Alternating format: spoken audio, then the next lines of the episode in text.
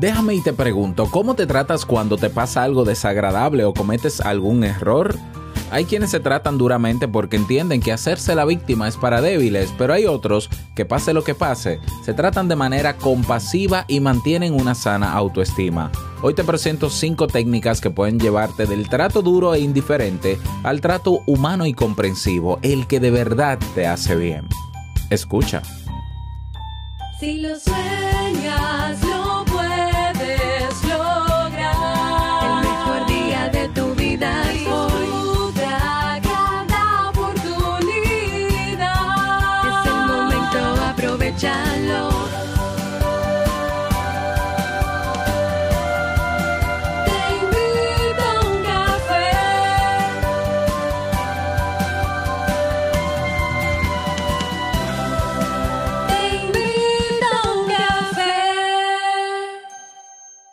Y ahora contigo, Robert Sasuki, consultor en desarrollo humano y emprendimiento.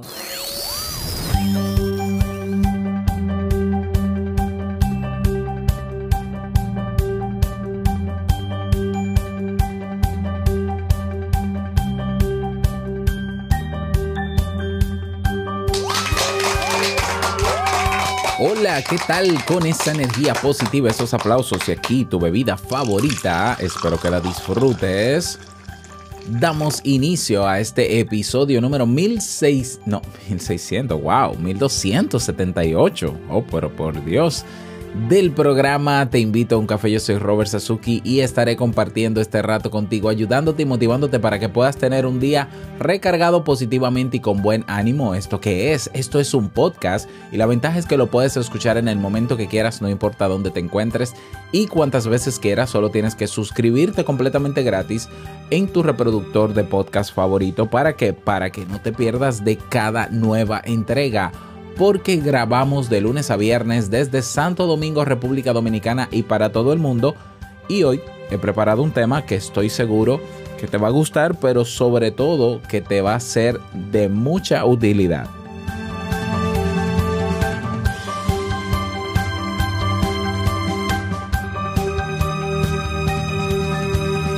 Recordarte que este 10 de junio tenemos un encuentro para conocernos personalmente, cara a cara, claro, a través de la pantalla, porque la mayoría de las personas eh, son de diferentes países. Entonces nos vamos a encontrar todos en la comunidad, en una sala de audio y video eh, para conocernos. Así de sencillo. El 18 de junio tenemos el webinar Potencia tu marca personal con un podcast. El 25, el otro viernes de arriba, tenemos un cineforo para ver y comentar la película Don't Stop Believing Every Man's Journey.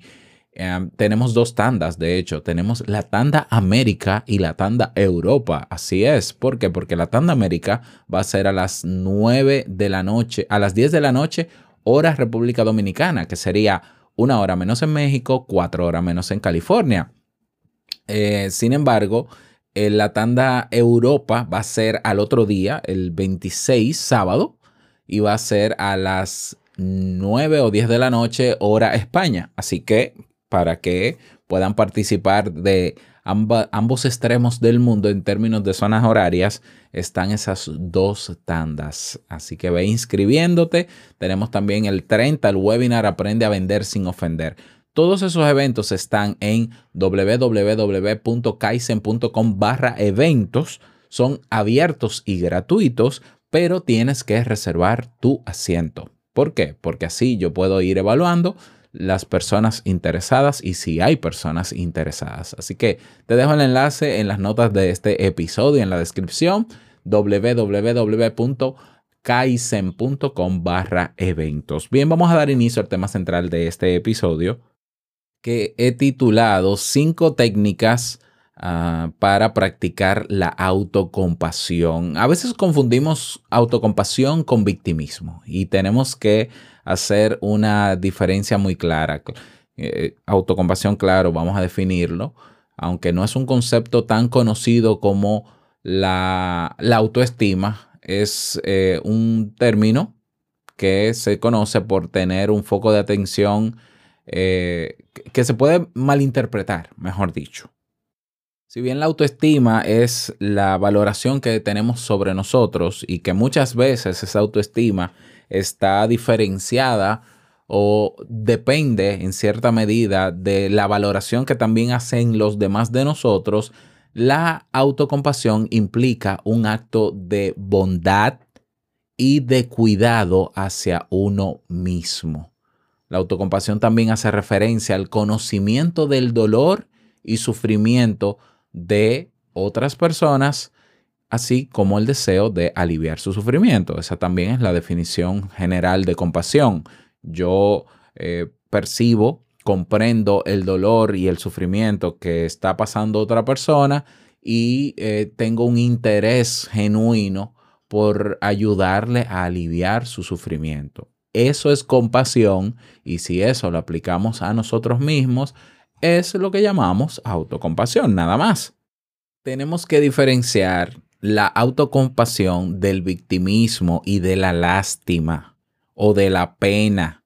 Son cosas diferentes. Por ejemplo, en el caso de la lástima es cuando una persona eh, o pena, yo creo que es lo mismo, lástima y pena. No voy a buscar la definición, pero lo, entiendo así, quizás no lo sea.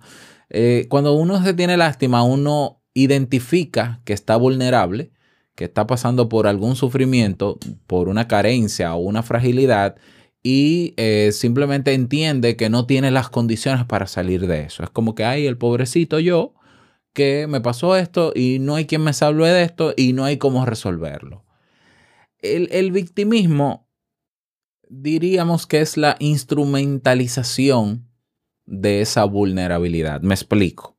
Cumple un papel como cortina de humo.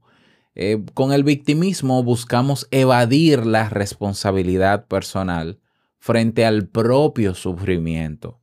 No, no es que no se quiera comprenderlo, pero eh, se usa esa vulnerabilidad o sufrimiento para justificarlo para entender que aunque se tengan las condiciones, no quiero asumir la responsabilidad. No sé si me explico. Entonces, el victimismo es, se habla del victimismo como una impostura. El sufrimiento puede ser real, ¿ya? Esa persona sabe que pueden haber alternativas para salir de ese sufrimiento, pero no quiere asumir su responsabilidad. Eso naturalmente no nos ayuda a avanzar. ¿Por qué? Porque si tú tienes la capacidad de hacer algo, por más que estés sufriendo y todo, y reconoces que puedes salir de eso, bueno, espera que pase el sufrimiento, espera que pase el dolor, prepárate y asume. Entonces la compasión no va por ahí. La compasión ni es lástima, ni es pena, ni es victimismo. La, en la autocompasión yo reconozco mi dolor, mi sufrimiento, mi debilidad o mis vulnerabilidades las acepto, pero no me conformo con ellas. Sé que puedo o que tengo condiciones para salir de esa situación, aunque en este momento quizás por el dolor que siento no la vea.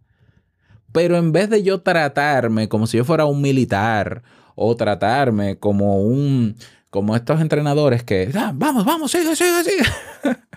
que yo no critico eso, ¿eh? porque si eso funciona, que funcione. Pero en vez de tratarnos mal y con dureza, pues eh, nos tratamos bien, nos respetamos, aceptamos que estamos en un momento difícil, que en este momento quizás no podemos salir de eso, pero que en cuanto tengamos las condiciones de salir de eso, lo hacemos. Y mientras tanto, yo me trato bien.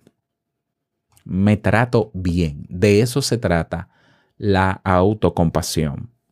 Entonces, un término que em, también se diferencia de la autoestima en eso, en que estamos hablando de ti y el trato sobre ti. No incluye el cómo piensan los demás de ti, el criterio que tienen los demás y no se define por lo que los demás piensan de ti, sino es tu trato hacia ti mismo. La autocompasión es el buen trato hacia ti mismo. Por tanto, la autocompasión permite a cada persona estar abierta a la experiencia del dolor sin criticar ese dolor, sin descalificarlo o invalidarlo, el cómo uno se siente. Entonces se admite la fragilidad que todos tenemos para realizar un acto de bondad con la experiencia de dolor. ¿Cuáles son los componentes de la autocompasión? Según Neff, en 2003, los componentes de la autocompasión serían los siguientes. Número uno, bondad con uno mismo. tratarse a uno mismo de manera cuidadosa. Esto sería lo contrario a la autocrítica, ¿eh? Realizándose demandas a uno mismo y exigencias difíciles de cumplir. Eh, con frecuencia me, encuentro con expresiones en las redes sociales de personas que dicen, no, yo, yo puedo con todo, yo esto, yo esto, y, y, cero autocompasión. Y No, no, no, repetimos, autocompasión no es lástima, autocompasión no es pena, autocompasión y victimismo no son lo mismo. Por tanto, ser autocrítico y ser autoexigente en momentos de vulnerabilidad es contraindicado. ¿Por qué? Porque lo que menos se necesita cuando tú te sientes mal y estás sufriendo por una situación donde tuviste tu cuota de responsabilidad, no culpa porque no fue un juicio, ¿eh? tu cuota de responsabilidad, lo peor que puedes hacer es autocriticarte y ser exigente contigo mismo. Entonces lo que toca es ser bondadoso, bueno contigo.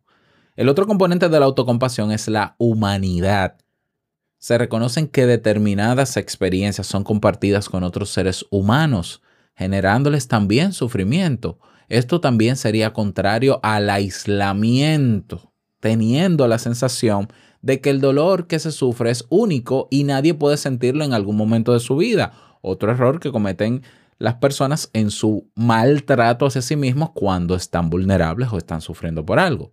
Hay personas que lo que hacen es que se encierran, entienden que su, dolor es único, que su problema es único, que es gravísimo, que los demás no deberían ni siquiera darle el mínimo apoyo. Eh, no, aquí la humanidad se trata de reconocer que esto que me pasa a mí, seguro que le ha pasado a otros, y, es cierto, seguramente que le ha pasado a otros, que no, quizás no igual, con los, los mismos criterios y elementos, pero a todos nos pasan situaciones de vulnerabilidad y sufrimiento. Por tanto, más allá de yo aislarme, déjame yo seguir acercándome a las personas que me comprenden, que me aceptan aún en mis momentos de vulnerabilidad, que no me critican ni me dan consejos, mejor. Esa es la humanidad. Entonces tenemos componentes, bondad con uno mismo, humanidad. El tercer componente o pilar de la autocompasión es la apertura. Eso está claro, estar abierto a la experiencia, venga lo que venga sin enredarse con ella. Es la forma contraria a la evitación o la eliminación de la experiencia. Hay personas que en su maltrato, por no sentirse víctimas, se autocritican, se autoexigen, se aíslan de los demás y eh, se eliminan esa experiencia que le trajo sufrimiento, no quieren volver a pasar por ella y generalizan, cometen el, sesgo de generalizar. Ah, bueno, mi pareja me fue infiel, ya yo no, nunca más voy a tener pareja. No, eso es ser autoexigente y autocrítico contigo misma, eso es maltratarte. La realidad es que, bueno, tú tienes que estar abierto en el sentido de que el hecho de que te haya pasado eso en tu relación de pareja no quiere decir que siempre te va a pasar. Te pasó, de hecho, una vez. Por tanto, eh, eh, en términos probabilísticos es insignificante la métrica de me pasó una vez y por eso no lo hago más. No, no necesariamente te va a pasar de nuevo. Entonces, el autocompasivo está abierto a nuevas experiencias, a soluciones diferentes, a posturas diferentes, a repetir lo mismo que quizás le trajo sufrimiento, pero desde otra perspectiva y otro manejo. Eso es la autocompasión. Otro detalle importante que no entra dentro de los componentes básicos de esta triada o de estos, eh, de este, um, de estos tres pilares que acabo de mencionar es que el autocompasivo evita comparaciones injustas. en resumidas cuentas, la autocompasión es una forma de relacionarnos con nosotros mismos cuidando de nuestro bienestar. Entonces, ¿cómo le hago para yo desarrollar ese hábito de pensamiento de cada vez que me pase algo que me ponga a sufrir o algún error que cometo? Porque te voy a decir algo. Si esperabas no cometer errores en la vida, estás equivocado. Seguirás cometiendo muchos más. Así que mejor utilizar la, la tener la actitud la mejor actitud posible ante los errores. ¿Por qué? Porque van a seguir pasando errores. Entonces, la mejor actitud para lidiar con los errores que nosotros cometemos y de los cuales somos responsables en un porcentaje es ser autocompasivo. Y eso se entrena. Eso hay que entrenarlo. Cómo se entrena la asertividad, cómo se entrena también la autopercepción, la, la, autoestima, la autoaceptación incondicional, cómo se, todo eso se entrena a nivel psicológico, a nivel mental. Entonces, hoy te traigo cinco técnicas para practicar la autocompasión. Que no estés en un momento vulnerable, que no estés en un momento de sufrimiento, no quiere decir que no las pongas en práctica, porque tener esa técnica a mano y recordar su uso y cómo se usan va a ser importante porque situaciones difíciles seguirán llegando, quieras o no, lamento decírtelo. Así que vamos con la técnica número uno para practicar la autocompasión. ¿Quién eres tú? Puedes escribir en un papel las cualidades, características y etiquetas que hayas podido recibir sobre ti en el transcurso de tu vida. Es importante que sean características que puedan variar según las circunstancias. Por ejemplo, las características físicas, si eres alto o bajo o alta o baja, mm, eh, pero no, no van a ser eh, prácticas para este ejercicio. Lo recomendable es que sean a números iguales. Por ejemplo, tres cualidades, características o etiquetas positivas y tres cualidades, características, etiquetas negativas que empiecen por que cada enunciado comience con yo soy. ¿Mm? Una vez tengas ese listado con esas cualidades, características y etiquetas, puedes preguntarte a ti mismo a ti misma, ¿tú eres eso? ¿Eres tú eso? ¿24 horas del día? ¿7 días a la semana? Porque muchas veces actuamos bajo la influencia de etiquetas y características que hemos escuchado desde la infancia, que nos han dicho, y no las hemos creído naturalmente. Pero si al hacer ese listado te das cuenta de que tú no eres ninguna de esas características o tú no utilizas, haces uso de esas cualidades o etiquetas las 24 horas del día, los 7 días de la semana, entonces, ¿quién eres tú? Ahí vas a generar conciencia sobre quién eres realmente. Y bueno, la respuesta debería ser, yo me atrevo a adelantártela, tú eres mucho más que todo eso. Bueno, vamos con la técnica número dos. Escritura. Puedes redactar una carta en la que se describan tus cualidades y defectos. En esa carta puedes escribir éxitos que hayas cosechado en el pasado, resolviendo algunas cuestiones difíciles, o las veces que la realidad no ha respaldado respaldado, ¿no? O ha estado acorde a tus expectativas. Este ejercicio puede ser más fácil y valioso si lo haces mirando fotografías de tu pasado. Mm, así que busca ese álbum y redacta una carta hablando de tus cualidades, defectos, historias eh, heroicas, de cosas que supiste resolver, de manualidades que aprendiste a hacer y que te reforzaron positivamente. Bien, esa es la primera parte. Como segunda parte, puedes añadir una segunda carta. La primera es para identificar cualidades y defectos, situaciones. En la segunda, vas a tomar el rol de persona que de la persona que actualmente más aprecias.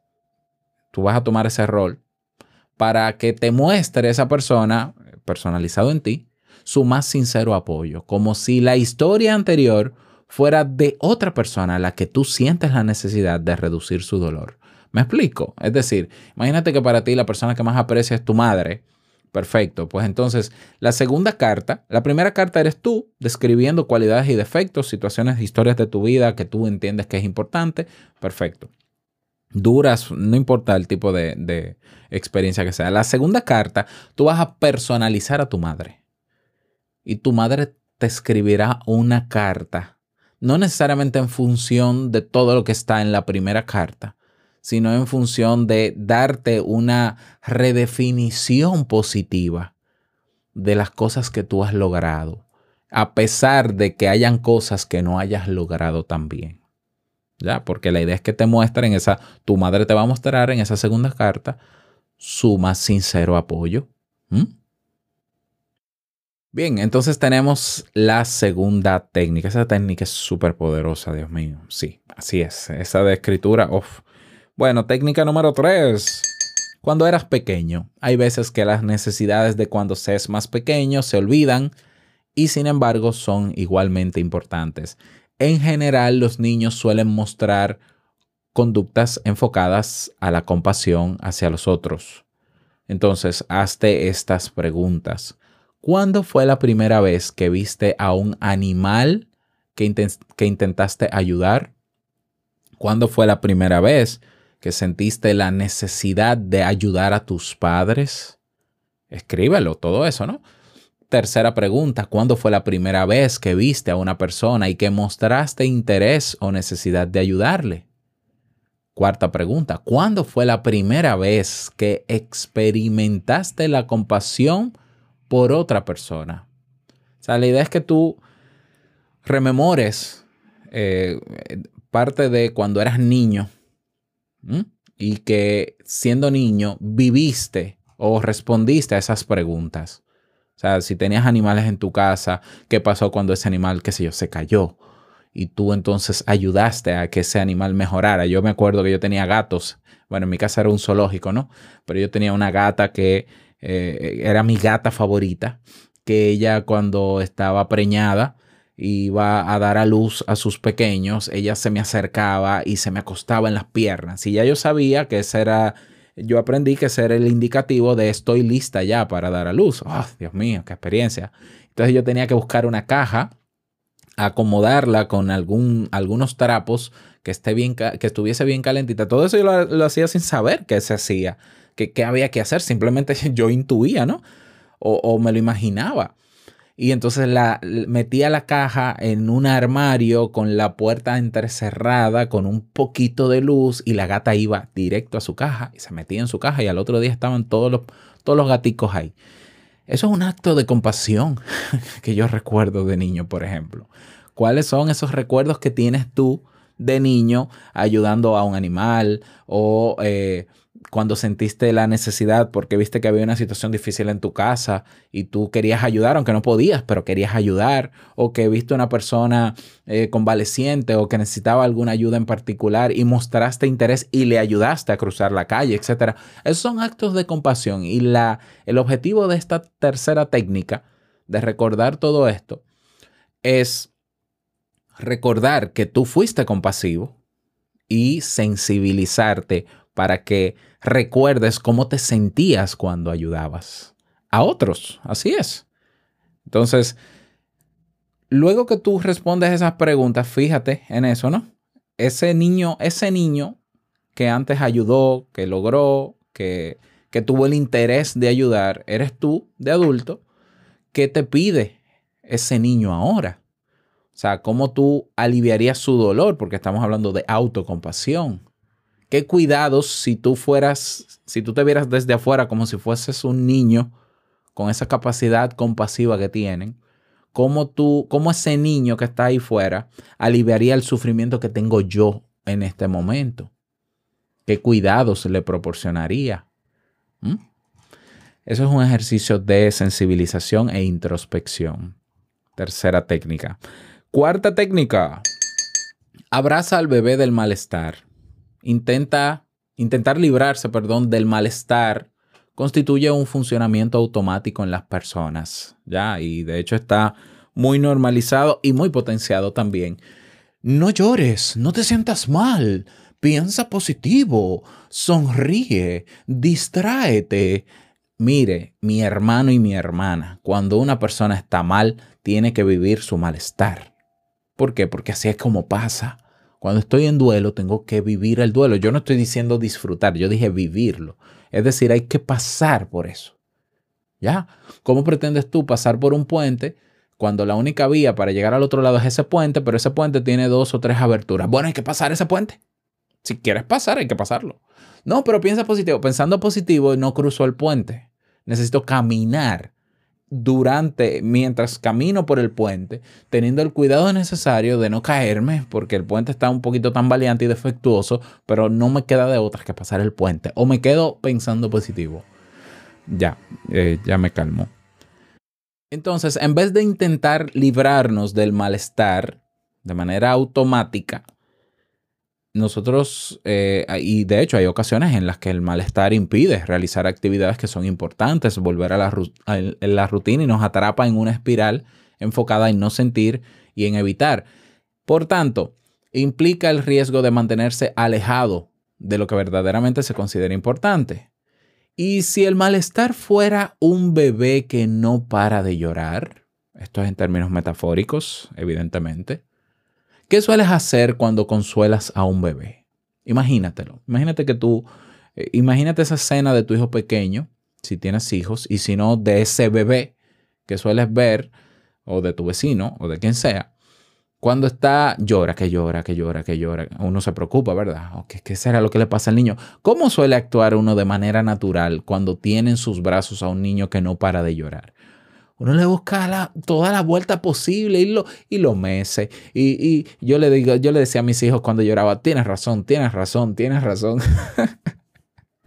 Como diciéndole en broma, te comprendo, mijo, te comprendo. Sí, sí, sí, ya te entiendo, tienes razón, tienes razón, tienes razón. Ok, ¿Por qué no nos tratamos así?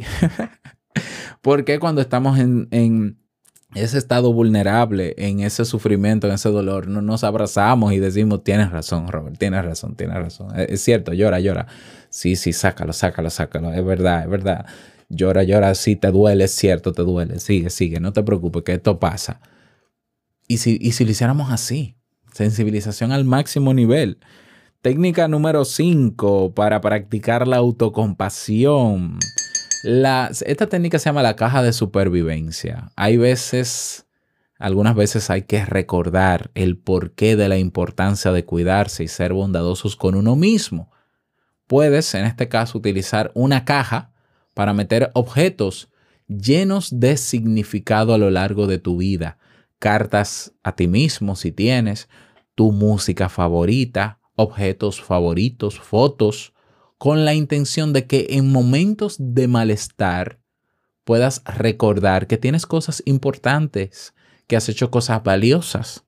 Entonces, eso es la caja de supervivencia. Tomas una caja. Yo me acuerdo que cuando joven, aunque esto no tiene que ver con autocompasión, sino con autoestima, ah, se hacían ejercicios, eh, hicimos e-, ejercicios en la universidad y en muchas convivencias también, eh, de, hacíamos ejercicio de escribirnos mensajitos positivos entre las personas que participábamos en muchas dinámicas. Y a mí siempre me escribían y yo escribía a otros, natural, y yo guardaba esos em, escritos, los guardo todavía. Y yo recuerdo que en momentos complicados donde yo me sentía confundido y entendía que no tenía razón de ser lo que estaba haciendo, y lo, yo sacaba esos papelitos y leía. Y ahí era como reafirmarme de que, ok, yo no soy tan, tan malo, o, no, o sea, yo no soy tan poco valioso como yo me creo en este momento difícil, porque aquí hay escritos que me confirman quién yo soy, dicho por otros incluso, que tienen eh, sobre todo peso y que, y que afectan nuestra autoestima. Bueno, tú puedes hacer lo mismo, no necesariamente con cartas a ti, aunque sí, puede ser con mensajes positivos, mensajes bonitos, si tu pareja te puede apoyar con eso, si personas que te quieren te pueden apoyar con eso, si no objetos que tienen muy alto significado en tu vida, música favorita, tu, algún juguete, alguna pieza de colección. Entonces, en los momentos difíciles, tú buscas tu caja de supervivencia y abres tu caja de supervivencia y comienzas a sentir esa nostalgia de las cosas que tienes o de las cosas que has hecho en tu vida. ¿Mm? Entonces, en términos resumidos, ya para cerrar este tema, la autocompasión se manifiesta a través de una autocrítica honesta, respetuosa y valiosa para nuestra salud mental. La autocompasión permite y tolera el error. Y permitirlo no es aceptarlo, ni es estar de acuerdo con él. Permitir es saber que existe, y vale, existo, no me voy a morir porque cometí un error. ¿Por qué? Porque siempre cometeré errores. ¿Ya? Pero también permite identificarlo, aprender lo que haya que aprender para no volver a cometer ese error. Ahora, tenemos nosotros que tener las herramientas necesarias para cuando lleguen esos momentos de errores, esos momentos difíciles que no esperábamos, ¿eh? para entonces hacer uso de estas técnicas, porque lo peor que pudieras hacer y lo que más afectaría a tu salud mental es ser duro contigo mismo. Por más que tú te creas, no, yo soy un macho, eh, eh, lo siento, también afecta a tu salud mental. Mucha depresión por personas que se están autoexigiendo a sí mismos y se están, y se están maltratando a ellos mismos. Así que para ser autocompasivo tampoco hay que salir a publicarlo en Instagram y tirarse foto de estoy siendo autocompasivo. Esto es un ejercicio, esto es una actitud muy personal y muy íntima. Y date el lujo de tratarte bien y verás cómo de esa situación difícil puedes salir más fortalecido, incluso quizás más rápido. Nadie sabe. Tú pruébalo y me dices cómo te fue. Ese es el tema y las técnicas para el día de hoy. Espero que te sirvan. Me gustaría que por favor me lo escribas y me digas si me escuchas en ebox si te fueron útiles estas técnicas, si ya las aplicabas, si aplicas otras, si las vas a tomar en cuenta. Si me escuchas en YouTube, que publico en YouTube. De hecho, donde primero aparecen los episodios de Te invito a un café es en mi canal de YouTube, Robert Sasuke.